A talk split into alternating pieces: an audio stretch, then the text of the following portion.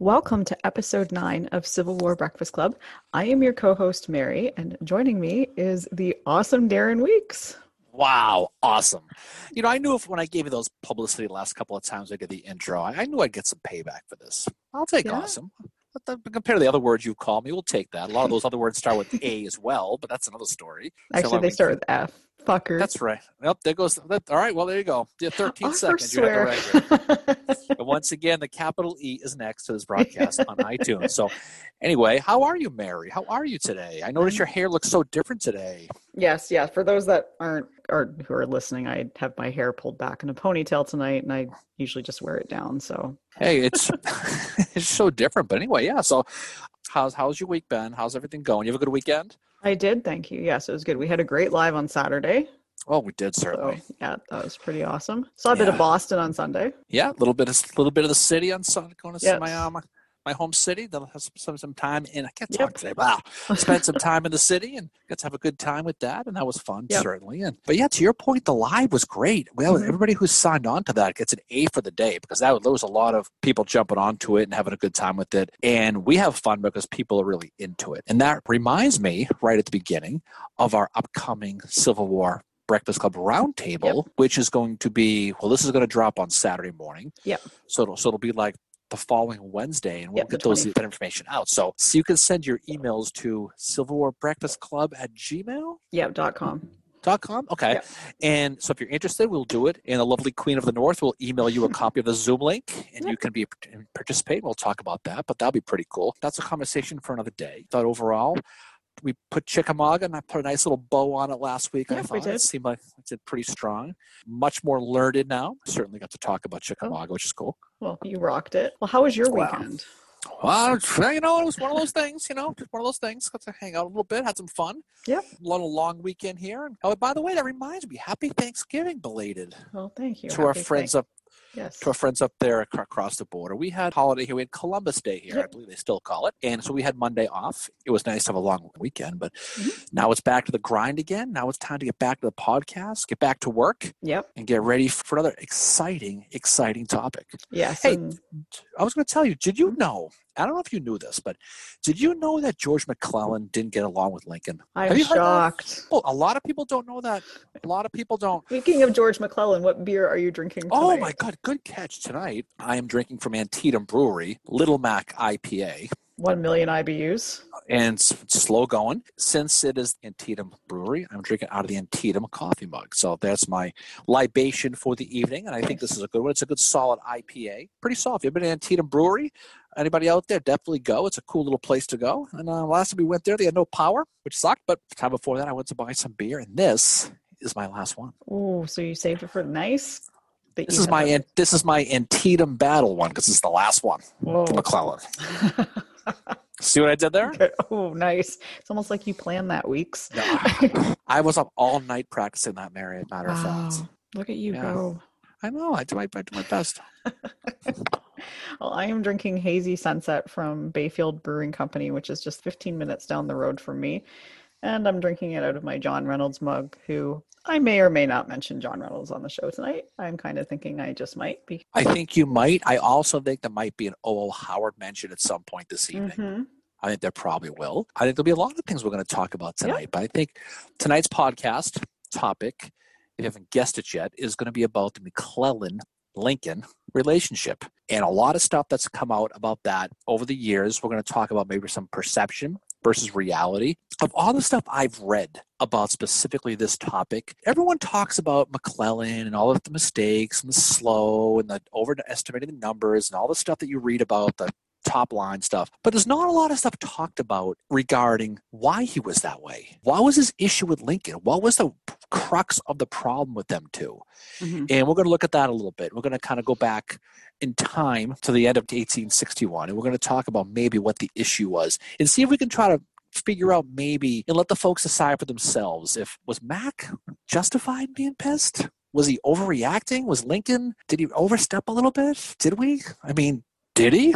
Did he? That's my, that's my Riley Yeah. pool. Well, look at that, and you can decide for yourself, Mary. We'll find out. We'll see what the we'll see what the masses think. Yep. No, and I I think this is a great topic. You know, last week when we first talked talked about it, we were going to do just talking about a little bit after Antietam and what happened with the meeting between Lincoln and McClellan. But then Darren had this great idea to explore the the relationship between the two of them. I think it gets back to into what's called historical memory. Mm-hmm. There's certain parts of it that aren't actually looked at or explored. Like if you say George McClellan, the first word that come, comes to mind is slow. He was arrogant. He was like a thorn in Lincoln's side. You know, just Oh, things like that. But it's like anything to do with the Civil War. When you start Yeah. looking at it a little bit deeper, you start to Mhm. see a different side of it. And and just to be clear to our listeners, we're not completely going 100% with McClellan on this. We're also not bashing Lincoln at all. We're looking at it, I would say, objectively, and we're exploring Mm-hmm. evidence that is there just to show that there's two sides to every story.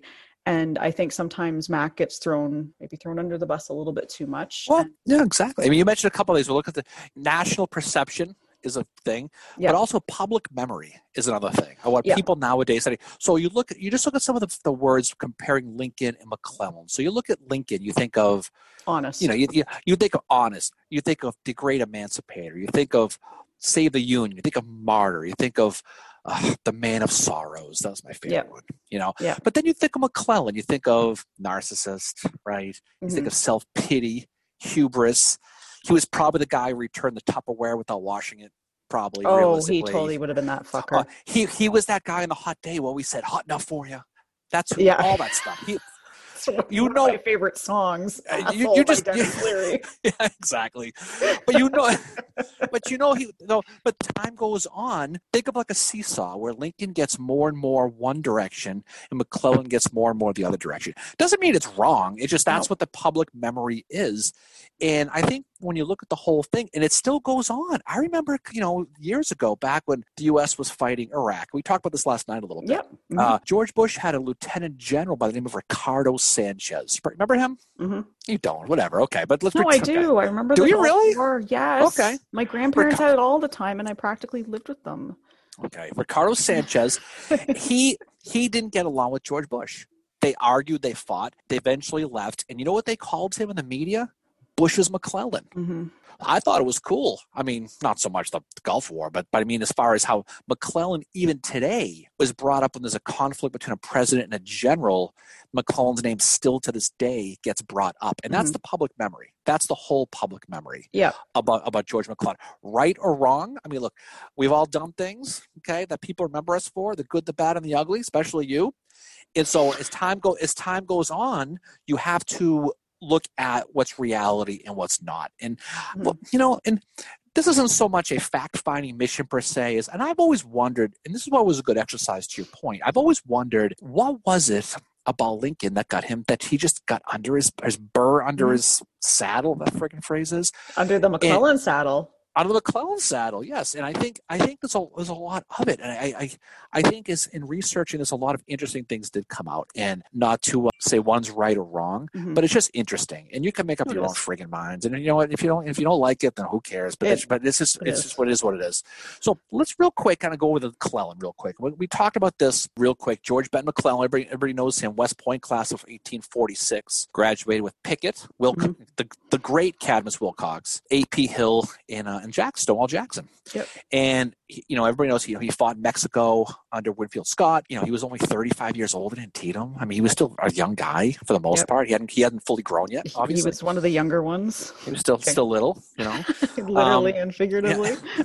you know he was an administrator. He was he was the the president of a railroad before the war. People realize, maybe they do. He had a lot of success early. You know, he won those wars, at, um, those battles early in the war in Western Virginia, Western Virginia, Battle of Philippi. He won, and it really got him a lot of, of, of attention because that was the first land war. This is back in June of 1861, so it was the first land land, land battle. I mean. Mhm.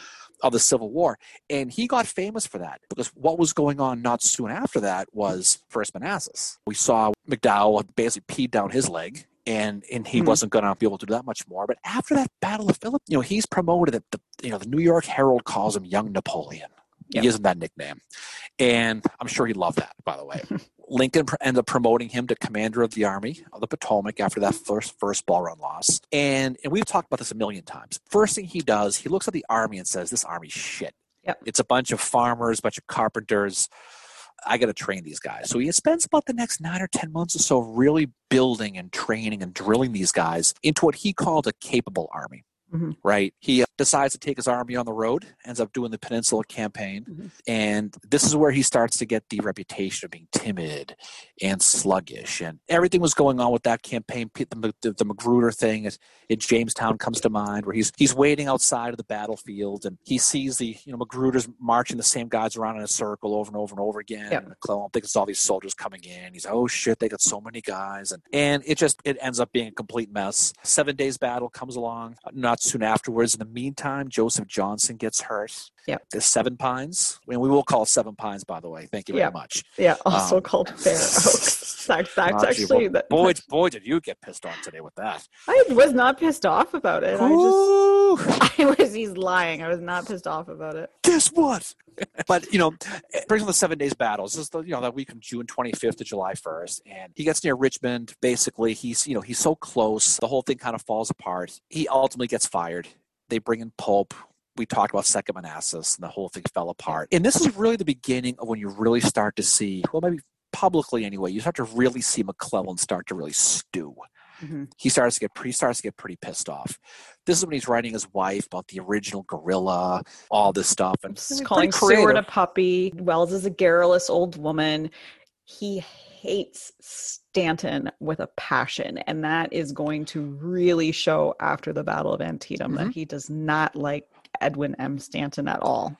Although I mean, I'm does not, anybody does I'm anybody not a huge fan of Stanton, actually. No, Not, I'll just put No. it out there. I'm not. no. As you research more Stanton, we should do a podcast someday on why Stanton sucks. Just call it why Stanton sucks. Yeah. and just call it that. You know, we did a whole podcast on Second Manassas, and John Pope comes over from the west and gets pantsed. He ends up getting beat, and now it goes back to that situation again where Lincoln's like, "Shit, what what the friggin' hell do I do now?" They have that meeting with the cabinet Mhm. on September second, 1860, 1861, 1862 rather, and he everyone thinks he's gonna get just get McClellan gone, just whatever the hell we're gonna do. Pope's gone, but we're not bringing McClellan back. And then Lincoln changes turn, changes speed, brings in McClellan, lets him be in charge of Washington D.C. and for the defenses, and let him fuck around with that. Yep. But then Lee, on the 5th of September, invades the North. He invades Maryland. And so now Lincoln needs a commander. He needs a field commander. He brings back in McClellan. Yep. The troops love it. They're all riding around yelling, Mac is back, Mac is back. Who assumed that's what they would talk about? Maybe the Big Mac was on at the McDonald's. the, at the McDonald's, it's, it's, uh, And the. Monopoly game was happening too at that time. Well, that's what they were trying to get those pieces, the Lego pieces. Exactly. Oh, yeah, they. Oh, yeah, it's Lego. They were after the Legos. you know um mac he ends up doing the, the maryland campaign yeah he has his mistakes special order 191 and he does all the stuff that everybody talks about but he does i guess he wins the battle i mean people say it's like a tie but he basically wins he pushes Yeah. off It was enough of a win for Lincoln to know that he could release the emancipation. It was what he had been waiting for because Lee was back across the river again. So that was enough that Lincoln, it was enough of what Lincoln needed in order to get the emancipation out there. Which, I mean, him putting McClellan back in was both from a military perspective, like standpoint, in that he had to use the tools he had. And that was exactly what he told his cabinet. There was nobody else. He knew McClellan could organize the shit out of those men, and he knew that McClellan could raise the morale. But the other reason he did it too is McClellan was a Democrat, and he needed Democrat support for the emancipation as well as for the election. and of course mcclellan he he's going to take the victory lap he's i got that quote from it he writes to his wife Yeah. where he writes picture the flowery music in the background picture lorena playing in the background write this, okay what actually why don't you why don't you sing lorena like you did the other night while i do this Did I sing Lorena the other night? No, I didn't. well how much did i drink Okay. what happened? All right. So, so, so he writes to his wife, whose name is Mary. Another again, so you know what she's all about. Yeah. Those, those in whose judgment I rely on, tell me that I fought the battle splendidly, and that I was a masterpiece of art. Could be asked to save the Union twice in this country. Twice, he says. I feel little pride in having, with a beaten and demoralized army, defeated Lee so utterly well. Of these days, history will, I trust me, do justice. So he's saying, for one, he saved the Union twice. Well, I assume he's he's talking about when he took over after Bull Run.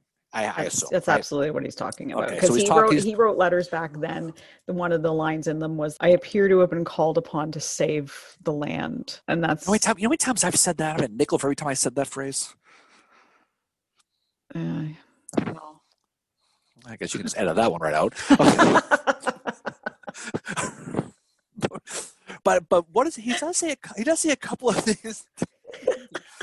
yeah, nice pause. But um, he does talk a little bit, though, some things that do make sense. It gives you a little bit of insight, though, on what's going on.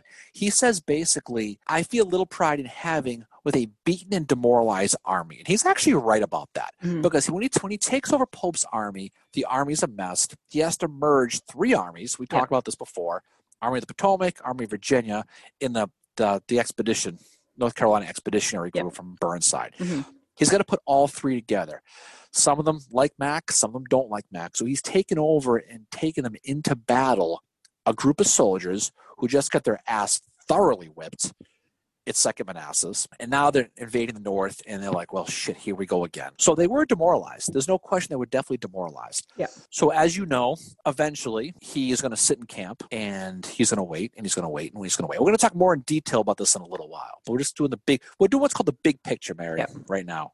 And then we're going to go down to the smaller picture. Okay. You cool with this? I'm cool Okay. with it. You're not going to give me shit later for this? No.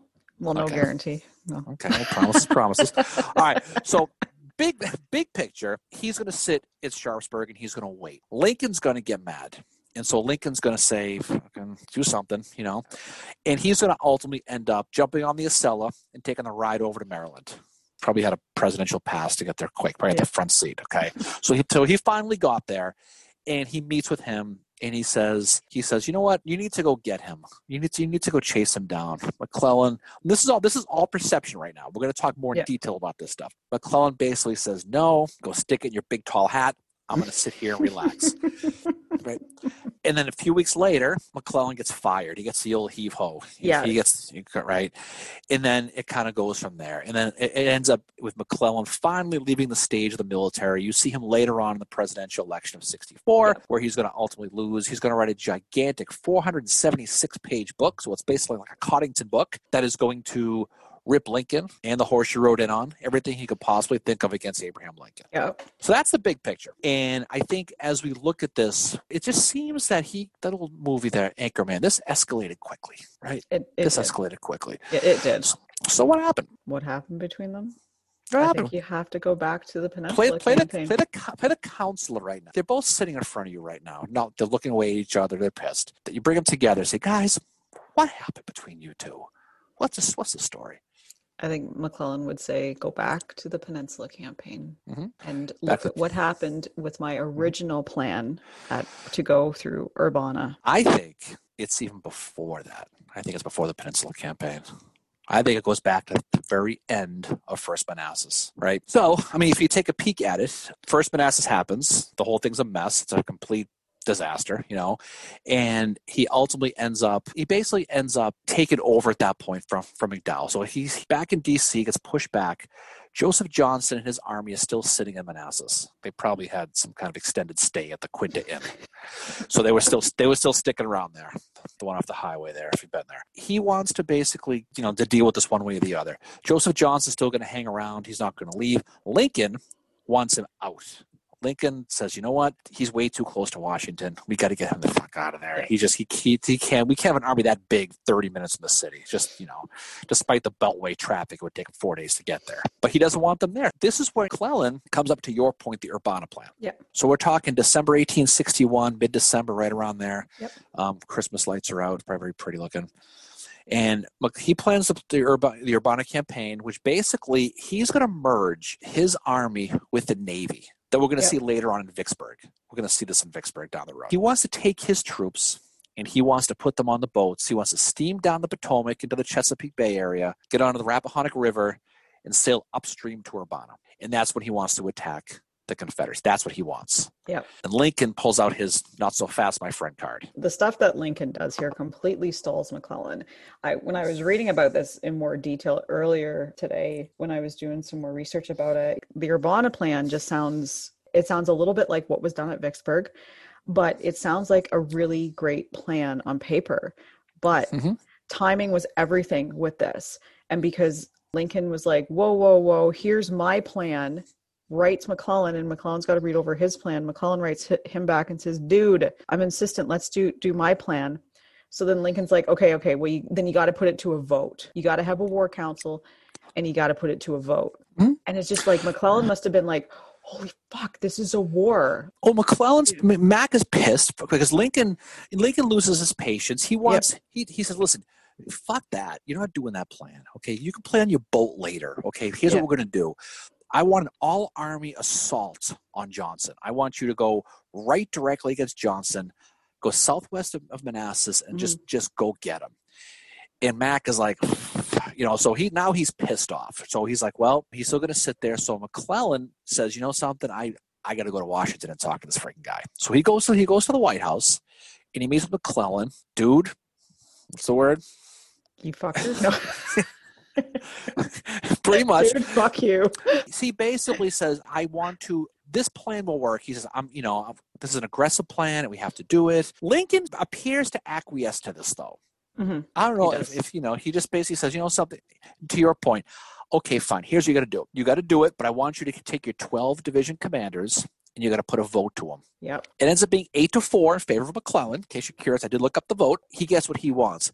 But what, to your point, what is he losing? He's losing time, and he He's loses time. time He to got the it. point where Johnston has withdrawn and he's no longer there. So Urbana is no longer an option. And the other thing that happens to Mac in this time is the Quaker gun incident, Yeah. where it turns out that they weren't real guns.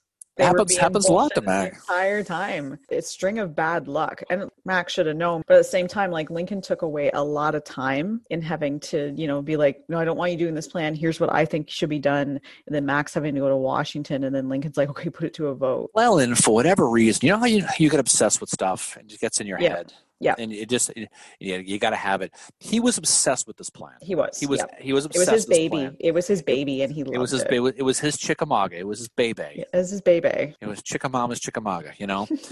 and so he's obsessed with this. Lincoln doesn't want Washington, D.C. exposed. And that's the whole point. He's afraid that Yep. if he takes and goes around, tries to get behind them, they're going to march on D.C. And maybe they would, maybe they wouldn't. But to, what, to your point, we just said, February 22nd, which is the drop dead date that they wanted to attack Mhm. by, comes and goes. McClellan's still there. Finally, Lincoln says, You got to fucking go. And when he starts to move, what happens? Johnson leaves. Yeah. So Joseph Johnson's no longer Manassas anymore. So from December until the end of February, they were sitting there on their asses, literally doing nothing, while the Confederates Yeah. regrouped, they trained, and they got the hell out of Dodge. Yeah. So it was a op- huge opportunity missed for the Union. Yeah, and McClellan You know? has to re he does retool his plan to disembark from Fort Fortress Monroe and advance up the peninsula that way, and that's when Mhm. you get into the peninsula campaign. Yeah. Before we before we jump on the peninsula, okay, think about your own life for a 2nd Let's Mhm. You're going to be McClellan for a second here. You guys are the same site. You're a five foot four angry person too. so you so we'll, put you right in that spot. Okay. Jeez. You're obsessed with something you really want to do. Okay. Okay, you got to have it. Okay. Yeah. And you see your boss. Okay, back at your job. Okay, Yeah. at the Dairy Queen. She doesn't write the Dairy Queen. But- like but- Dairy Queen. I wish. Oh, I'd love Dairy Queen right now, though. It's so hot down here. Think about your job, okay? And you, there's something you really, really, really want to do, Yep. and then your boss meddles and dilly dallies and everything else you could think of. This is what I want to do. Maybe he's kind of fucking me around, so I can't do what I want to do. And then he just, it doesn't happen. How would you feel? I would feel I had one job to do, and I'm trained to do this job, and the person that is technically not trained to do the job is is kind of meddling. And I mean, for Lincoln though, you know, he was trying. He was going and reading books on military stuff and he didn't fully understand it and I'm sure he had like opinions coming at him from all over the place, pressure you wouldn't believe. And I mean, McClellan's got a huge ego on him, so that's another thing to consider in this is like if he's got that huge ego and he's had this plan and it's just basically been shot down and then he can't do it for whatever reason. Yeah, he's there's going to be a little bit of anger starting to form there. And this is a guy, McClellan, you know, West Point or all that stuff. This is a military guy. This is a guy Yeah. who was in his mind.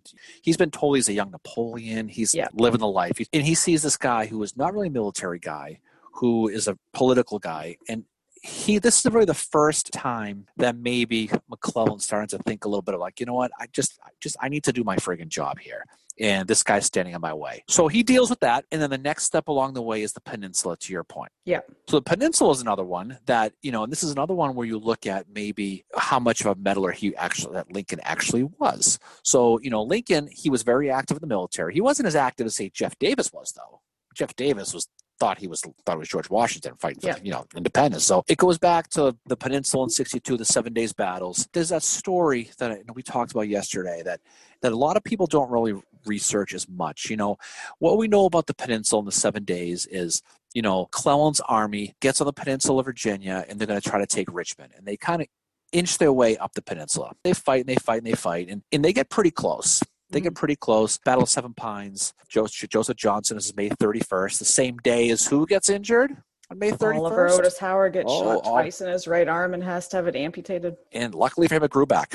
Yep, it It did. certainly did. It did grew back. Was As go Darren proved today on Twitter, because everything you see on the internet is accurate. Yeah, don't look it up. It's true. He grew back. And so May, May, May, May 31st, okay, Joseph Johnson gets injured. And they say that it was the best shot in the Confederacy history, even though it was a Union guy, because now June 1st takes over, and now now we get Robert E. Lee. So he's going to take over. Robert E. Lee, up to that point, had been managing the coastal defenses around Richmond. He'd been an advisor to Jefferson Davis. Yeah, he really was like basically been- an administrative role. Right. Now he's a field commander, so it's similar to what McClellan took over after Yeah. Second Manassas, except you know Lee is, is much you know better at it. So he is doing his thing. McClellan, for the most part, is doing okay. Yep. I mean, he, it's it's taken you know he's been a couple of months he's been going at it, but all of a sudden in May of 1862, Stonewall Jackson starts creeping across the Shenandoah Valley, Yeah. and he fights Nathan Nathaniel Banks from Waltham, Waltham, Massachusetts. Massachusetts. my Got hometown. it. You did it finally. You almost said it right too. Waltham, Massachusetts is a tough one for you to say. I That's know. pretty close. Pretty close. So he fights Nathaniel Banks, so he can write. He's on a whole whole another friggin' mess. But he's fighting Nathaniel Banks. He's pushing him down the Shenandoah, gets him across the Potomac. Lincoln sees this and thinks, "Holy shit! I have an opportunity to bag Jackson." Yep. He's exposed. He's separated from the army. I can go get him. You know how you are with the Twitter. You're kind of into the Twitter a lot. Yep. Borderline obsessed with the Twitter. Yep. Lincoln's like Right. the In telegraph. the Telegraph, exactly. So he's, Yep. he's picture Mary with her phone tweeting oh, old pictures all the time. This is this is what Lincoln's doing with the Weeks, Telegraph. you're the same. I I resemble that. Anyway, he, he- Lincoln is telegraphing. Now you got a guy who's who now he wants to be part of this decision stuff. Yeah. So what does he do? He's going to telegraph directly to give orders to General John Fremont, as well as as well as, as Irving McDowell. Now Fremont is going to be west of the Alleghenies. He's going to be right in that in the mountains. Versus McDowell is going to be in the Blue Ridge Mountains. So what he's going to do? He's going to telegraph both of them. He's going to have Fremont come from the west. He's going to have McDowell come from the east, and they're going to pull a pincer on Stonewall, and they're going to bag him. So he doesn't take McDowell's entire corps. He takes out of the forty thousand guys, he takes thirty thousand. That's a lot of guys. yeah. That's like a that's like that's like a ballpark's worth of people. He takes thirty thousand people away from Clellan to go chase Jackson. To Jackson's defense, he somehow gets out of it. They don't get him.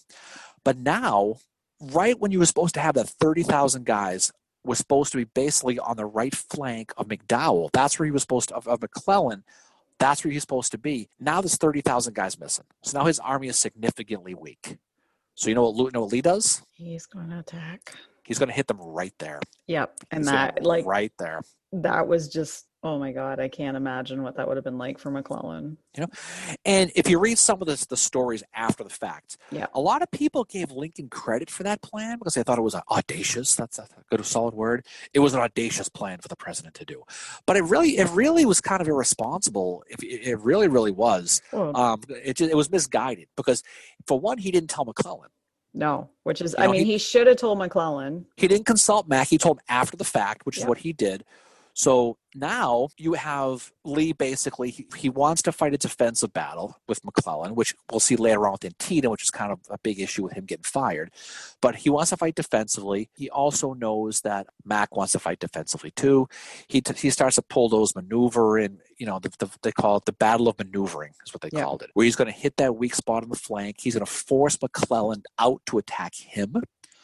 And then he's going to pound him. He's going to pound him. Yeah. And at this point now, Jackson's going to arrive because that's what they do. They always seem to arrive right in the nick of freaking time. These Confederate wars, it's like AP Hill and Antietam. Mhm. Jackson's going to arrive. McDowell still doesn't have his guys. They're stuck. They're stuck at the in line at the Pizza Hut at the Gettysburg again, probably. and so the thirty thousand guys sent by Lincoln, they didn't arrive in time, and so you've got a significantly weaker thing. Now, admittedly, McClellan thought that he had, you know, Lee was outnumbered, but at that moment, he kind of was, right? So you Yep. see in these these battles, McDowell's entire corps is supposed to support his right flank right when Lee hit. So he pushes them over the north of the Chickahominy River, not to be confused with the Chattahoochee. Chatty. Whoa, look at you. See, I've been practicing. See that? Wow, and that was like your Massachusetts. Well, look at you go. You said say it properly? We got to time this one definitely. But whew, but Lee ends up put you know uh, Fitz-John Porter from the Fifth Corps. We talked about it Yep. in Second Manassas. He's basically left to take that spot, and it takes Lee about two days to push him back, and it doesn't doesn't take a lot long. He push he pushes him back, and then now you're playing the what if game. What if McDowell had all his guys? Right? Yep. Could it have been different? Some say it wouldn't have mattered. A lot of people, a lot of the, the Lincoln apologists and all those guys will sit there and say, "Oh, it did didn't matter." The Lee people, he would have beat him anyway, and maybe he would have. Who the hell knows? There it is. again, it goes back to that question before. You're coming off of Urbanna. Mhm. Now you're in the now you're on the peninsula. You're doing pretty well, and you can see the the spires. Is what they call those damn Yep, the spires The of Richmond. the spires of in Richmond. like miles of Richmond. Right. They can see it. So right he's there. thinking, I'm gonna. He's thinking, I'm gonna freaking, I'm gonna bag Richmond. I'm gonna be a goddamn hero, and I'm gonna Yeah. end this war, and this is gonna be it. And now Lincoln pulls a bunch of his army away, Yep, and he and he loses and has to retreat after Gaines' Mill. that would just be Right. I don't know. And So- I mean, in Link, uh, not really defending Lincoln, but Lincoln is not there to see this stuff either. But this is an example, and we're going to see it until just after Gettysburg. And we'll, I'll mention this later too. But this is kind of like the inter, it's not really interference, but it's the government having a huge hand in how the war is playing out. And it's affecting it. And it will affect the outcome of. It does affect the outcome of a, of a few battles that we will be Almost, almost almost all the battles E- ex- actually. yeah, exactly. Yeah. And it doesn't really, I don't think Lincoln really realizes it until just after Gettysburg, just what the impact of that is. I mean, he also he kind of screwed up with Grant a little bit by saying sending Charles Dana to spy on him, right? Yeah. Well, Dan, I mean- Dana and Grant end up becoming friends. Right. But you can see is is Lincoln a micromanager? Not in the same way that Jeff Davis was. I Mm-hmm. think Lincoln had people, had men on his cabinet who were micromanagers. Like I think Stanton was. I don't think Gideon Welles was at all, but I think Stanton was, and I think Seward was to some extent. But I think Lincoln was getting a lot of pressure, and he had to do certain things to keep certain people happy. It's kind of like when he named Chase to be Chief Justice of the Supreme Court. That was not a decision that he really wanted to make, but it was he had pressure from from certain people to to do that for certain mm-hmm. reasons. I think in this case, it's Lincoln's getting a lot of pressure, but Lincoln is also reading a lot about how the military works and all that. And at the time, he's still very new in his role as president. He's still learning as he goes, and he's going to make Mhm. mistakes along the way. But I would not say he's a micromanager in the same way that Jeff Davis was. I think he had micromanagers around him, though, and that was I, I would I. I would I would agree. I also think that Lincoln in his defense now was getting played a little bit by Stanton and Halleck. I mean, he, he was, certainly yeah. was. Oh, and Seward. You know, And Seward, I mean, too. you know, pe- people give people give McClellan shit about the overestimated the numbers. Well, where do you think you got the numbers from? He got the numbers from Halleck. Yep, Halleck, and then and Pinkerton, and then Pinkerton right. was adding five percent, so he was doing my style of math. He was he was doing Mary math. He must have been Mary McClellan, we call it Mary McClellan math. Mary McClellan math, you know, you know exactly. I got with the math, but I mean, but but so if you're you're McClellan, and again, we're not trying to defend McClellan. All we're trying to do is we're just trying to put it out there to give you an even look at it. Just make up your own freaking Yeah. mind, you know, about about what it is because he does get a bad rap in a lot of these things. He gets blamed for everything. I mean, he just Yeah. does. So he's getting numbers fed to him that aren't true. He's having Lincoln, real or perceived, kind of middling in everything he does. Yep, Everything. yep. Um, the other thing about McClellan's personality is McClellan was not one that liked failure. So when failure was staring him in the face, he would start to kind of balk at it, and that was just who he was. I mean, McClellan was very like I mean, he was arrogant. He had an ego on him. He was narcissistic. He wasn't like Grant and Sherman who had experienced failures Mhm. throughout their life into adulthood. Yeah. you know, like I mean- careers and all that. Like they had not. Ex- he had I not mean- experienced that. I mean, no, I mean, I, it's it's tough to experience failure as an Indians fan. You certainly know that feeling. Fucker. I I, cer- I, I certainly don't think the Boston? city at city of champions here with six World Series and all these other. I mean, six. Super Yeah, and where were the Red that- Sox uh, this year? I don't know this Red Sox you speak of. Oh. You know what? That- They won the World Series two years ago. So eh, I'm just saying. You know, there is a World Series. Indians fans that need to in case you're curious, there is a World Series. There's your burb for the show weeks. Uh, yeah. But but you've obviously handled failure pretty well, and so you got to think that he probably would have as well. But speaking of failure, he ends up getting pushed off the peninsula after the seven days, and of course he's going to get replaced because that's what they do. They're going to start replacing these guys left and right. So, and who do you think is pissed off but getting fired? McClellan right? must have just been. He's been basically told to go stand in the corner. this he's that's that's probably exactly what he wrote when he when he sat there. you General McClellan. He'd go stand in the corner. In corner. you can finish it. go fuck yourself. If I had a nickel for every time you've told me that, Darren, go stand in the corner. Go, you know, but but you know, so he his dislike of Lincoln. I mean, before he's he, you know he's pissed. He's been meddled, but he's still in command. Now he's fired. Now he's legit freaking pissed off. You know, because don't forget, he saw himself as the you know the, the young Napoleon. He was the one who was going to save the day. He trained the army. He had everything going. Um, the media is playing him up too. That's the other right. thing too. Is yeah. like McClellan is like think of some celebrity that's constantly in the newspapers McClellan is a celebrity general at this time, and the media is just feeding that ego that he has. Well, everyone well. loves a, mil- a, military hero. I mean, they do. I mean, you oh, saw the, yeah. you saw you saw the Grant stories in D.C. after the, yeah. After, you know, but I mean, McClellan saw all of this as his chance to be on Mount Rushmore. I know there wasn't existent back, I think it was existent back then, but but he was he was going to be one of those figure mastheads in American history, and he was probably on his way if you think about it. Mm-hmm. He was going to be the first, probably the greatest general, arguably since George Washington, maybe in his mind. I mean, true yeah. or perceived, you know, that's what he was going to see.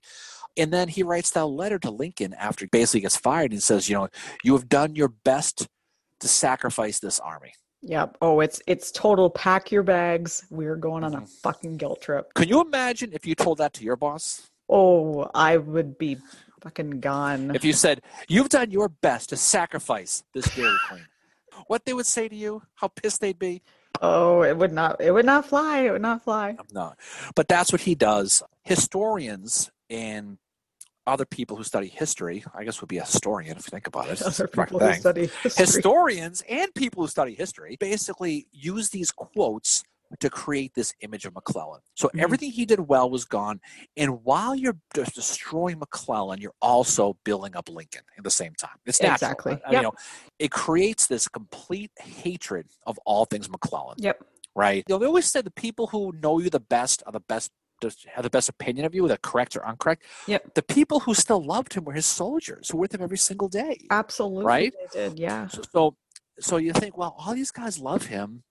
And I know, look, he was a flawed guy in a lot of different ways, but he sees in his mind, in this, with again, opinion, not fact. He sees a plan. He's obsessed with the Brown plan that is going to win. He sees the rug taken out from under him by Lincoln. Yep. Meanwhile, Lincoln's telling him, "You got to be aggressive. You got to be aggressive." Then he goes to be aggressive. He goes, "Oh, whoa, whoa, whoa, you know, yeah, stop. Four score and seven years. You're going to wait." You know. and so McClellan is like, "Well, okay." He, you know, licks his wounds, rubs it off, whatever the hell you want to mm-hmm. call that phrase. Now he gets to Peninsula, and the same thing kind of happens again. Yep. He's that close to Richmond. He can hear the bells churning. Yep. Right? He gets put in. He, he had to have thought he had it. I mean, you got to think how close you can get. He, oh. he could have oh. tasted it. He thought it was going to be so yep. good. Two month campaign, he's going to sack Richmond. He's going to be the king. He's going to be, you know, whatever. Yep. He's going to basically get. He's going to basically get pushed off, and this is where you're going to start to see a lot of the stories come out against him about the whole lazy and sluggish and mm-hmm. James Jamestown and all this other stuff. Because what people like in war, they like boldness, right? They like yep go get him, right? And the pundits start to lack his aggressiveness. All these people in the newspaper, he's not aggressive. He, you know, he's timid. And that's the thing about it, though, is the perception was Lincoln got rid of McClellan because he wasn't aggressive enough. Yeah. Right. And so and it kind of goes back to Antietam again. Well, who the hell he take? Who took over after Antietam? Burnside, who was who was the, the most least aggressive, least aggressive general. And the story behind Burnside taking over is they basically went up to Burnside and they're like, Do you want the position? And Burnside's like, No. And the guy's like, Okay, fine, we're gonna go give it to Hooker if you don't want it. And then Burnside just hated Hooker so much. He's like, Hey, fine, I'll take it. Burnside to me is it's always perplexed me because Lincoln wanted somebody aggressive and then so you, so you start to see maybe maybe you start to see some cracks in the overall opinion of McClellan where people say McClellan they got rid of McClellan because he wasn't aggressive, Yeah. right? He's aggressive in Urbanna. He wants to be aggressive. He gets the rug Mhm. pulled out from under him. He wants to be he wants to be aggressive on the, on the seven days, and he's doing well. And again, the Stonewall Jackson comes out. It's the whole, you know, the, it, it goes back to that whole the need to hate McClellan. I think historically, right? You begin to feed the monster. Here's McClellan needs to be hated. So here's why. We're going to throw all this stuff at you. But when you look at the stuff, it doesn't add up in a lot of ways no, it doesn't. like you- you're going to bash him for not being aggressive, right? But then I, you you anybody like anybody who says that he was fired for not being aggressive has got to explain the Burnside thing to me because I don't get it and no, one No. does. I, I don't understand it either. And I mean, too, like the more I look at McClellan, like I did after the episode we did about Antietam, like, yes, McClellan made mistakes after Antietam, but I did come to respect him more as somebody who could organize the fuck out of an army. The one thing that I see a lot of, I guess, parallels with is with, with Howard. Just this whole, there's so much hate on McClellan. Well, guess what? There's a lot of hate on Howard. You mentioned Oliver Otis Howard. Everybody always says, "Oh, he fucked up at Chancellorsville." That's where they stop. They don't. They don't remember he won a Medal of Honor and all that. But like McClellan is is kind of. I'm starting to see him in that same light. That okay, like, yeah, he was arrogant. He was a dick. Whatever. But he did a lot of good with the AOP with organizing it and he was held back a lot by by government red tape there was a lot of that going on too Do you know red tape is a Civil War phrase? I You know where it do. came from? You know where it came from? i'm trying to think Oh, is that what that humming? Is that what that humming noise is? fucker When Civil War soldiers went to get their pensions after the war, oh right Go to- go to Washington D.C. to get their pension, and then when they got there, the pension envelope was wrapped in red tape. do you know here in ontario we have a minister of red tape i'm not i'm shit you not Really? Yep. You guys got all. You guys got all kinds of. stuff. You guys got Santa Claus up there and all kinds of stuff. So you got all yep, we have a minister of red tape in our ontario government That's pretty cool. That's I want that job. You make them. You, I'll move to Yep. Canada. You give me that. You give me that job. yeah, the minister of Okay. red tape yeah i mean he's something something something and minister of red tape That's that's pretty cool. Good Yeah. sense of humor. But when you look at this whole thing with with McClellan, what does the government start to do now? Now they use McClellan as the scapegoat for all the problems, right? yeah Perceived or not. You get that quote from your your friend Edward Stanton, okay, Mm-hmm. where he writes, and he, you know, he writes in his thing, if Mac had one million men, he'd swear the enemy had two million, then he'd sit in the mud and yell for three. Yeah. That's the quote from Edward Stanton. So this is stuff he's saying. So what is that doing? He's taken the administration off the hook for all their mistakes they probably made by meddling. yeah He's putting it onto McClellan. And this begins to get that national subculture now. It begins to get that national perception. Yeah. And national perception in time turns into historical memory, Ex- which exactly if never you- goes away. if you look at the history of how Stanton is with people, Stanton tend to do the whole Michael Corleone thing of like, let's make it personal. You can tell that Michael Corleone is not my favorite character in The Godfather. Really? I'm Team Sunny. Anyway, but if you look at stuff Stanton does down the road, in particular with with Sherman, with his surrender to Johnston, and Mhm. how he totally throws Sherman under the bus with those terms. He does a smear campaign against him in the newspaper, which was completely uncalled for, and that was all because Stanton had something personal against Sherman. And I think Stanton, as you said, like excellent point, he's trying to deflect away from the government's like just the, all the red tape they caused and they're putting it back on McClellan. Now, here's another thing I know we talked about the other day, and this is not fact. This is just my own opinion. So take it for what it's worth. It means it's going to be true. Okay. So basically, with McClellan, was he was the beginning of the war and not the end of the war. Yeah. Because don't forget, the beginning of the war, they thought this was going to be a milk run. They thought this was going to be a 30 day Exactly. war. This is going to be easy. And now McClellan's losing or having a tough time, and he's taken forever. When Lincoln is saying this thing's supposed to be friggin' over, why the hell is this taking so long? And, and McClellan and Sherman in the West, they, they knew this wasn't going to be a friggin' easy little thing. They knew it was going to be a long time. Absolutely not. So it's taken McClellan a long time, and they don't like that. And so it's like, well, we want this thing to end. And as you, and you, and if any proof of that, if you think I'm wrong with this one, which you probably do, but any proof that you might think is wrong versus the later in the war, it took two months for McClellan to almost get Richmond almost yeah. right? And that's and he gets run on a rail. He's exactly. and then grant's it's, out in the west fucking grant, around grant, vicksburg for nine months. Right but but look at the it's grant comes over the overland campaign in 64 yeah it takes him nine months to get richmond. Nine months yeah. versus two. And it took mcclellan a lot. I mean granted lee's army was was stronger. Yeah what versus grant. But it took Grant nine months to get to Richmond. He had to go through Spotsylvania and James River and Petersburg and uh, the Yellow Tavern, all those battles that went down in the uh, Overland campaign. Yep. Nine, nine months. They went through Cold Harbor. They lost 7,500 guys in 15 minutes. He doesn't get blamed per se for that. People realize that at that point that the war was gonna was a hellish frigging thing at that point. McClellan did not get that respect. He no. got the whole this war is easy, you got to win this, and it took a while. I think if McClellan, I think if Grant had, if they switch roles, I think if Grant was the guy at the beginning mm-hmm. and McClellan was the guy at the end, it would be the exact historical reversal. I, th- I think, I think so.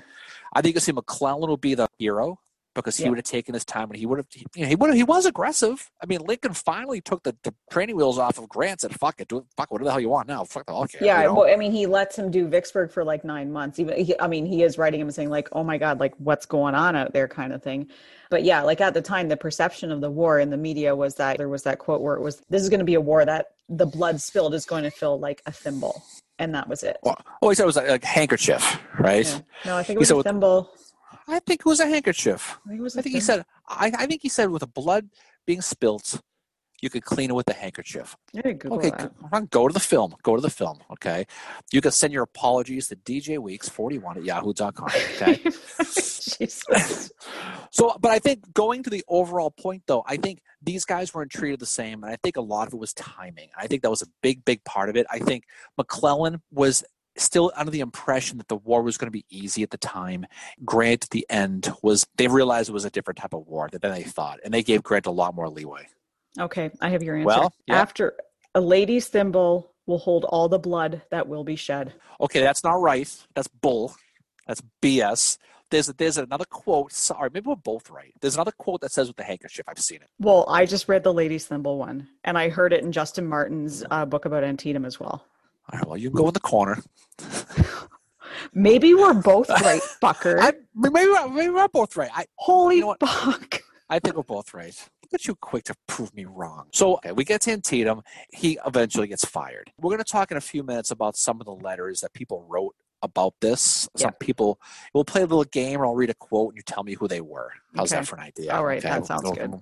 Okay, I'll make up for that disgusting display a few minutes ago. We were so, probably both right. I was probably both. I'm just kidding. Right. go ahead. go ahead. Say it. Actually, Darren. Actually. actually. You know. you know what, Mary? It's nothing you need to be ashamed of. oh, that's so funny. maybe maybe someday you'll hear that story. But um, maybe. but but so Lincoln he he gets he gets rid of Mack, okay, and you can tell Lincoln at this point has had it with McClellan. You got to look at a little bit of the backstory here. Is it goes back to that September second, eighteen sixty two. He put he went on the limb for McClellan. He did. He did. Everyone wanted him gone. So now Lincoln feels that McClellan he's not he's acting slow again. He's not he beats him in Antietam. He's going to get his Emancipation Proclamation. Yep. But in his mind, he's going to need to go chase down Lee and beat him. We're going to see this later on at Gettysburg with Meade. Yep. Same deal. Okay. And so Lincoln writes a fantastic Mean Girls letter. September 13th, which the we are recording which is the anniversary on this day. of this letter. And I have the original letter here. Oh, do you? I do. I got it. Me and Ben Gates went and got it. It's got it right here. Okay. so so I'll read this letter to you right now. Okay. So this is this is October 13th, 1862. Lincoln writes to Mac, You remember me speaking to you of what I called you about being your overcautiousness, or not your overcautiousness when, or not your overcautiousness when you assume that you could not do what the enemy is constantly doing. Should you not claim to be at least his equal in prowess and and acts upon his claim. And then he goes on, Is it as if easy for our troops to march well as the enemy, and it is unmanly to say you cannot do it. Which is a man which is a, which, which is a classic, and the horse you rode in on. That's a whole and the cavalry you rode in on quote from Lincoln. the shade. Don't you think? That's shady. Like That's four score and go fuck yourselves. It goes. It is, yeah. He's basically right? saying like, you, you know what, dude, you need to move, or you need to just go stand in the corner and go fuck yourself. Yeah, exactly. And obviously, there are other letters that went back and forth. And in full disclosure, we couldn't find them. Yeah, we were We looking for them. We couldn't find them. I, I Um, think I was reading this letter today too, and I think it's like you know Lincoln at the time he had spoken to his secretaries about it, and he had said that he was going to basically give McClellan a chance, like one more chance, and that was it. And this was that letter.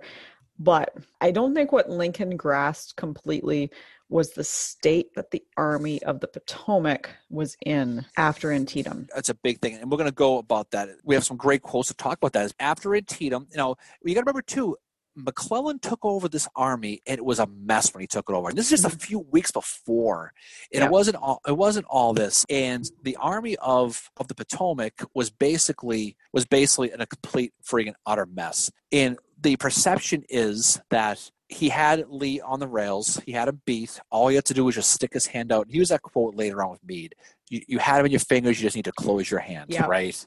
Then, but it, this one was a little bit different because Lincoln, you know, he basically was. McClellan was like, you know, he intended he was going to just going to stay in Sharpsburg. He had no intention of doing a, a campaign, and that that was part of his big thing. You're not being aggressive enough again. You don't want to do. You just want to sit on your ass here, and this, and you have no intention to campaign. And that got debunked on a letter I found that he wrote that McClellan wrote to his wife on September uh, 22nd, 1862. And I quote, I look upon the Maryland campaign as substantially ended, and my present intention is to secure Harper's Ferry and hold it with a strong force, then go to work and reorganize the army and ready for another campaign. So he was he was ready to move. He wanted to reform. Yep. He wanted to go get Harper's Ferry, and he wanted to go get him. So that goes completely against the in the face of of what Lincoln said. Now, could McClellan be bullshitting his wife? He's not the first guy to lie to his freaking wife. That's what I mean, some shot. of the some of the um, right. some some of the letters that um, McClellan writes to his wife are pretty grandiose and over the top. Like his letter after the ban- Battle of Antietam, where he's like, "The spectacle yesterday was the grandest I could conceive of. Nothing could be more sublime." You know that kind of stuff. So he is writing her some pretty grandiose stuff. Yeah. And the story again, that the perceived story, the national memory says that Lincoln did everything he could to push Mac, including the October 4th visit to Antietam. And then on, the, on 10 6, Lincoln ordered Mac to move. Mac remained and complained his supply requests were not met and it was impractical to move. And so what and that's gonna be we're gonna get some good quotes on that here in a second. Because what Lincoln is saying is I told the fucking guy to move.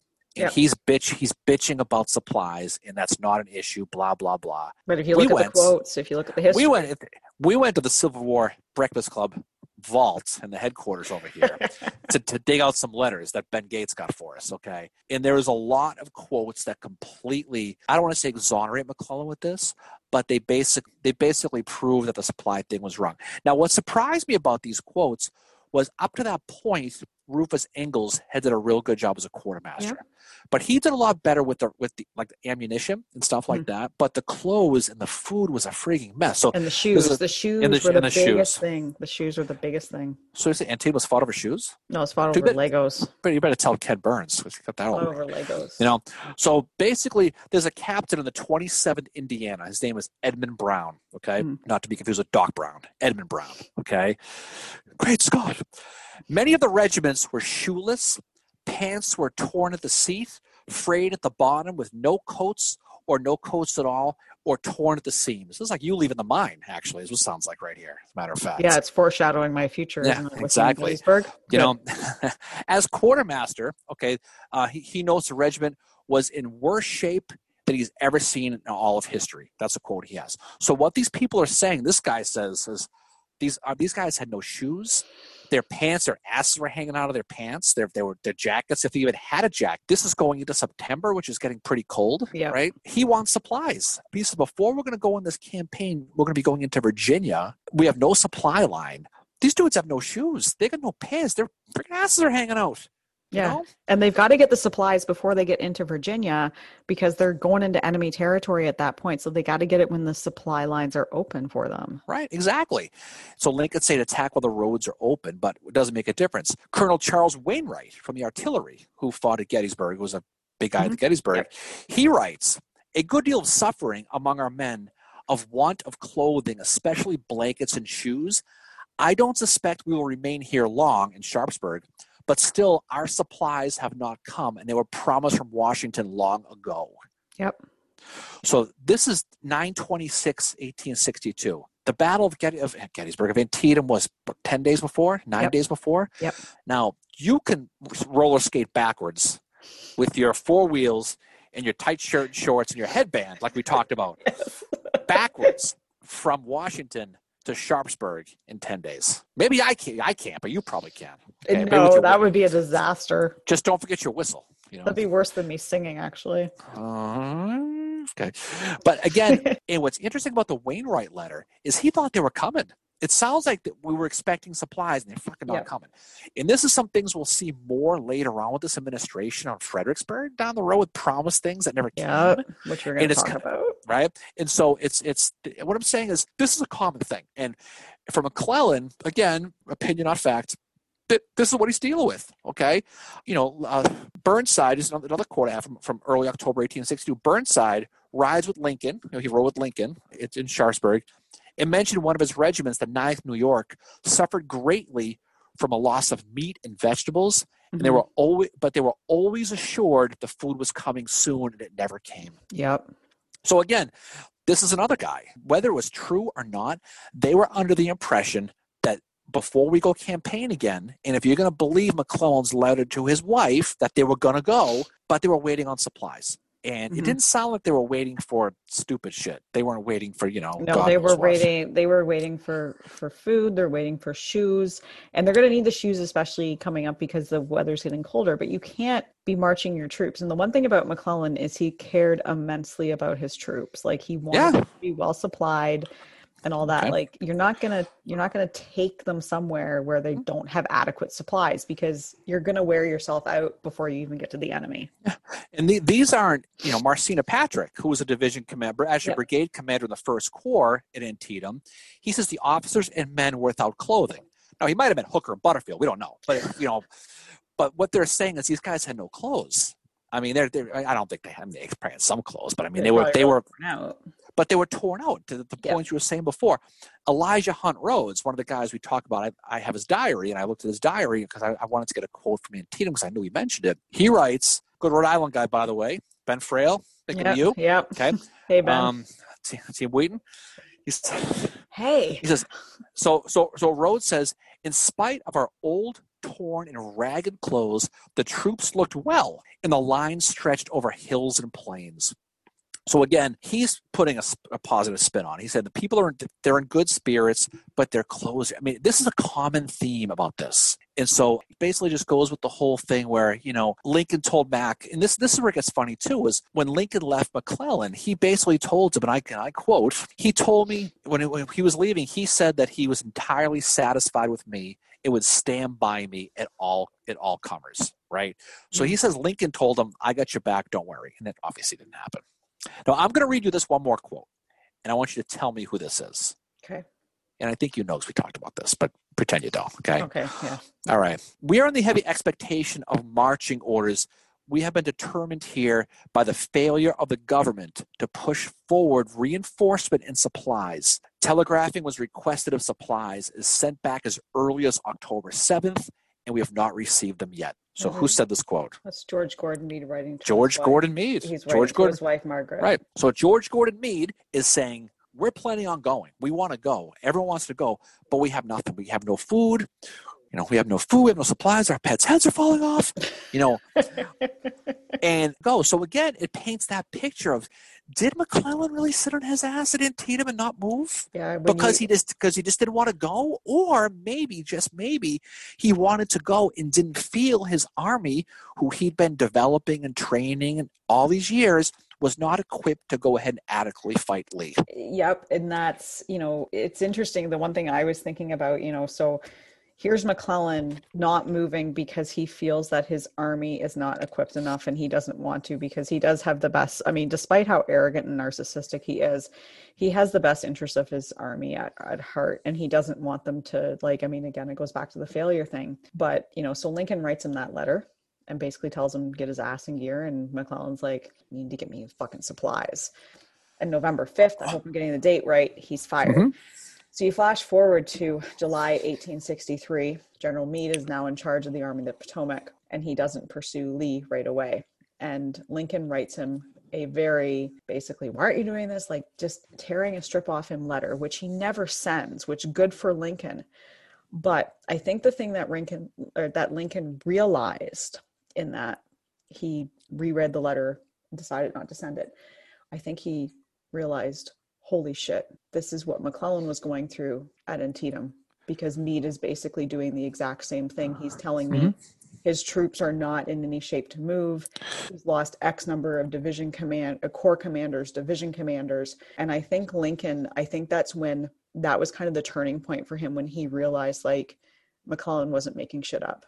McClellan wasn't moving for a reason. No. I'm now seeing it. I'm seeing it now with Meade. And you see after that a bit of a shift in how Lincoln does things. And the other thing, too, that shows just the government involvement and the red tape is in June of 1863. John Reynolds is called to the White House to have a meeting with Lincoln, and Lincoln offers him the position in the Army of the Potomac. And Reynolds is like, No fucking way, unless you can tell me you're not going to interfere, unless I can have full control, there's no way I'm taking over this army. And Lincoln's like, Nope, I can't do that.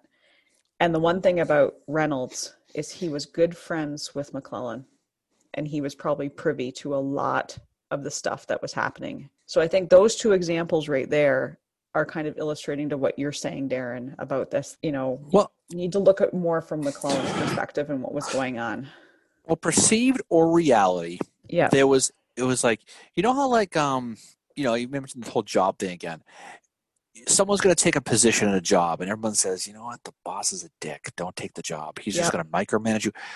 It, maybe this is one of those cases because clearly word got around. Oh, that, yeah. That Lincoln and Halleck and Stanton and the rest of the cabinet were going to be having your thumb on you wherever you go. They're yep. going to tell you what to do. They're going to do orders. They're not going to tell you they're going to do them. They're going to tell you after the facts. And then you know what they're going to do? When it fails, they're going to blame you. Yeah. And that's and that's a common theme throughout this administration. Now, fact, truth or not, that's the perception. It's obvious that the generals had because the proof, to your point, is the Reynolds story. Because I would think that if you're John Reynolds, West Point guy, hero, the whole deal, that would be his dream job, wouldn't it? Oh, ab- absolutely. You know, he has seen. He saw McClellan go down. He saw Burnside go down, and he saw Hooker go down and he was probably like he was friends with McClellan. He was probably privy to a lot of shit. Well, the fact that he asked Lincoln, he says, "If I take this job, will you tell me that you're not going to interfere and meddle?" And Lincoln's the like, fact oh. he, the fact that he even asked that, and so yeah. either he saw it, which he clearly saw it, or they told him, just so you know, the boss is going to be a dick. He's going to be all over your ass. So just, just yeah. try to set that up. And so it goes to show that that he was, you know, I mean, look, at the end of the, the end of the day, Lincoln helped win the war. He, all the stuff that we said at the beginning, he freed the slaves. Everything is absolutely right. Okay, he it did is. all that stuff. Yep. But I think you got to look at this at the other side of the coin, though. That the people, and again, this goes back to this national historical memory now. Mm-hmm. That it's important to look at these other guys in, in, in, real time and not with 150 years of hindsight and reading all the books and hearing all the shit about these people whether you like McClellan or not, it doesn't even matter. What matters is you got to look at the plight he had, put yourself in that same shoes, and think maybe he was trying to do what he could, and maybe he was being held back. Mm-hmm. And a lot of the stuff that we're told about the slow and the sluggish and the overestimating, there's more to the story. And I think that story needs to be researched a little bit more. And, and that's yeah. what I came coming out of this was I think McClellan had a lot of promise. I think he was very arrogant. I think he mm-hmm. was very egotistical. Yeah, he but who wasn't? As, Warren was no, arrogant. Warren was no, arrogant. Right, a lot of them right. Were. But, but I think he saw himself as the guy who was going to save the country. When you look at that early that early letter, he said, "I saved the country twice yep. now." So he really thought. So he, was you know, he's no he's no angel either. Mm-mm. But I think I think in his mind, you know, the, you know, the, the victors get to write the stories, and as soon as as soon as he got fired from Antietam and he began to run for president in 1864, he wrote that 476 page diatribe yep. bashing Lincoln. And he made that his campaign. And uh, you wonder how much it was wanting to end the war versus how much you want to just beat Lincoln. And and I think I think when you look at the whole thing and the stories written, I think it's just important to look and just see maybe there's more like i said there's more to the story there's always more to, there's always more to the story. And i mean the historical memory thing the most prominent place it's seen is in sherman's march to the sea. But i think the historical memory thing needs to be applied to more situations in the civil war like this. Like i said at the beginning we're not bashing lincoln. We're not putting him down. But we just want people to think about the other side of it like look at it from mcclellan's perspective and then you know you look at the evidence like you look at reynolds turning down the job because he had probably was like i don't want to be micromanaged because i don't want to be the next one fired when the when we lose the battle like that's that's where they were at with it but too and then you look at the letter that lincoln writes to meade and then he doesn't send it and i think that was kind of mm-hmm. lincoln's moment where he was like shit mcclellan actually was not moving for a reason and he sees that Meade is not moving because he's got the interests of the army at heart. He's not pushing them because he knows they can't do it. And McClellan too. Well, I, the, the pre sixty four election, the post sixty four election, Lincoln's totally different. Oh, and I think, and, yeah. and, I think it goes back to what we were saying at the beginning of this a, a while ago now, is I think the perception was the war was an easy win. It was a two foot putt, and Absolutely. the lo- the longer it took, the more it made Lincoln look bad. And I think there was a lot of politics involved. He wanted a quick blitzkrieg type war to put them away. Yep. But I don't think Lincoln realized, like McClellan did, and certainly Sherman did, that this was not that war. This war was going to be long. It was going to be grueling, and it was it was going to cost hundreds of thousands of lives and millions and millions of dollars to win this they were going to have to go into the South and just and just destroy them. They they knew that's yep. how it had to be. And Lincoln at the beginning thought that he was going to call up the seventy five thousand guys, and they were going to go down there and it was going to be like you know paintball. They were just going to go finish these guys off and it was going to be over. And that's how a lot of people thought. I mean, yep. And it didn't turn out that way. And that's why I think that if McClellan had been put into position later, if he took over the army around the Overland campaign, mm-hmm um because the confederation was done after atlanta. They were done. Oh yeah. And if, if he would have won that he would have eventually taken richmond. Maybe he ends up being the hero. And who knows? He's still mcclellan's still mcclellan. He's still the arrogant and all that stuff. But but i think um i think a lot of the stuff written about him is is unfair personally. No That's i do too. no no i i com- i i 100% agree with you about that. I've been thinking that since again this is why one of the reasons i love doing this podcast with you is i'm doing like yeah he's just brushing off his shoulder for some reason. he's proud of himself. Oh, I don't know. I'm just, I, am just gonna sit over here and be right. Yep. God. Um, anyway, getting back to my point that I was trying to make there, um, I've started to respect McClellan more, see things a little bit differently. You know, it's really interesting when you start to do just a closer look at stuff and examine what's out there, how different it is, you know, how much historical memory is playing into the Civil War with things, not just the March to the Sea, but with the perspective perception of McClellan, which like I still say McClellan was an arrogant bastard. But mm-hmm. does he deserve the reputation he has? I I don't think he does. Like he was going to, he was having to fight with a lot. He's having to go through with the bureaucracy in Washington, and we're going to see that with Burnside at Fredericksburg. I think Hooker goes through it as well. They all experience it, you mm-hmm. know. And if you're the lead general and you like, you're going to be the one on the chopping block. It's kind of like if you're the CEO of a company, then you are the one that falls first. Well, exactly. Here's your chance to do it. Go win me the war in ten minutes. Yep. You know, and then they try. Yeah. But I think by researching this, it proves a couple things. I think McClellan was more aggressive than people think he was. Yep, um, absolutely. Um, I, I think he was getting fed bullshit numbers from the cabinet mm-hmm. as far as what he was what he's fighting with. Yeah. But but but the biggest indictment, I think, and, and Lincoln doesn't have, have any fingerprints on this at all. But no. you see what Stanton, especially with that one quote about the troops, he yep. blames he, they blame they blame the generals yep. For all the mistakes. They blame you know every single one of them. You you every guy who went went through it you get his ass kick out the door. Just you know, it's you see you later, and they just trash him.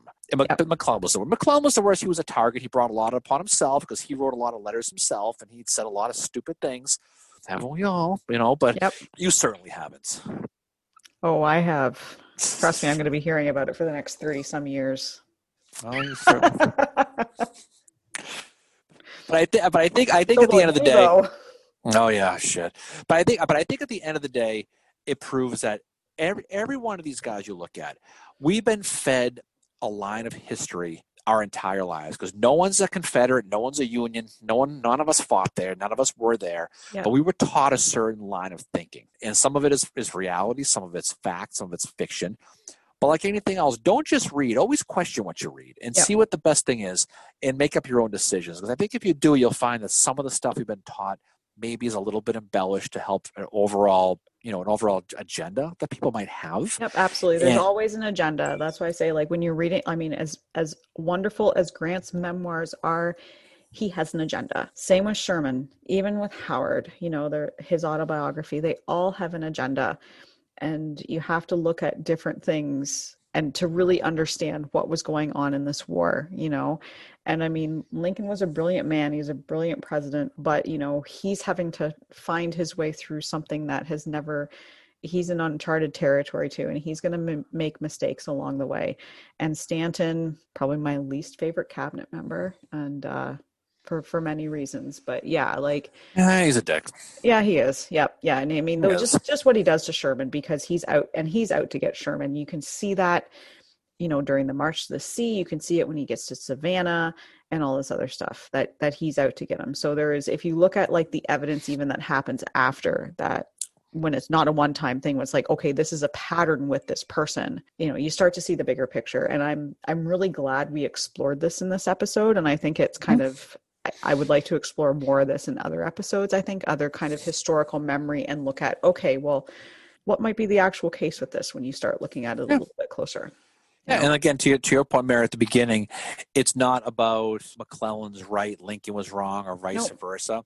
You know, it's like anything else. Is this, you know, he sheds, he said, she said, and the truth is somewhere in, well, probably she said, but Yeah. in somewhere, somewhere in the middle is usually how it goes, right? And so the whole thing is researching enough to make up your own decisions. You know what? If you think McClellan's a dick, which he probably is, that's totally cool. Oh. If you think Lincoln, Lincoln is fucked up, that's totally cool too but it's important to look at both sides of it and help make up your own decision. So Mhm. check it out. There's always some good resources to get out there and read it.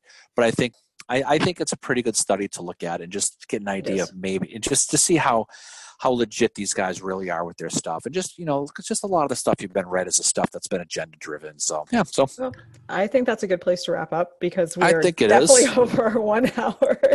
yeah, well, about an hour and fifteen minutes. You can have some editing to do, Mara. yeah, I am. I will, but I enjoy doing it. So thank you to Darren for doing a lot of the research for this episode. Awesome on it. No, you know, thank you very much. You know, I, I, hey, I, I am just happy to be part of the team, Mayor. Hey, well, I'm happy to have you along with this. So Oh, I geez, wouldn't want there to we do it go. with anybody else. Ah, look at you. Look at you. Now I'll just go stand in the corner over here now. Probably call you a fucker as soon as I stop recording it. Yeah, I usually do. Anyway, um, yeah, so once again, we'll be jumping on Facebook Live on, on 10 a.m. on Saturday to talk, well, on paper anyway, about McClellan. You know, I hope people do want to talk about McClellan because I think that'd be a cool thing to talk about. I think Yeah. people would like, or anybody wants to talk about a week from Wednesday. We're going to be doing our inaugural Civil War Breakfast Club roundtable. Ooh la la. Yep. So if you're if you're interested in doing that, you have to email us, quote Mary, Yep. at Civil War, Civil War Breakfast Club at gmail.com. And one of us, Mary, will be responding to you. And, and then we'll get a little group together. And then she, some one of us, Mary, We'll email the Zoom code to you Yep. so we can do it. So it's going to be a lot of fun. It's not going to be a lecture. It's not going to be some stuffed shirt reading us dusty books. We just want to get together and talk about whatever's on your mind. Make it Yep. fun, just like the lives do. So that'll be cool. Uh, next week we are doing We are doing episode 10. So we are doing something fun for that. We are going to, each of us is going to bring a few generals that we would like to have a beer with. Not Oh, that's tell the other right. what we're doing. right. So that's it's going to be kind of a fun, lighthearted episode. The week after that, we are going to be hoping in dates right. We're going to be talking ghosts with our guest. We're going to be doing the Ghosts of Gettysburg. We're going to be talking with our friend Jen Price, who Yep. we call Jay Price, Yep. And she'll be coming on talking some cool ghost stories, and we'll, we'll talk about that right around the Halloween season before you uh, Mary goes out and eggs those cars and toilet papers those trees, and we'll be able we'll be able to get out there and, uh, and talk a little bit about a little bit of some ghosts. So let's so we're gonna have some fun. These next couple weeks we're gonna have some fun. Then we'll get back into November. We're gonna do some yeah, November's a stuff. busy November's a busy Civil War related month for us, and um, we are actually going to be putting out some videos just to tell you guys what we're getting up to each week too. We're going to try and start doing a little bit more of that because we can do that on Twitter, let you know what we're going to be talking about. But yeah, November is going to be probably Gettysburg Address, Franklin, Battles for Chattanooga, all that fun stuff. a lot of some some good stuff on the horizon. So the dance Yep. card, Mary, is full. So Yes. anyways this is always a good time with you Ta- it was always a pleasure talking nerding out with, with Yep. you as always so we look forward to talking to you soon so again uh, live on saturday on saturday morning at 10 and then we'll do this again next week and then we'll be doing our first roundtable which is going to be really really cool that'll be a lot of fun That's gonna be awesome. So anyway, until next time, have a wonderful Saturday because that's when you're gonna be listening to this. Hopefully, you join us for our Facebook Live at 10 o'clock. And until then, we'll see y'all again soon.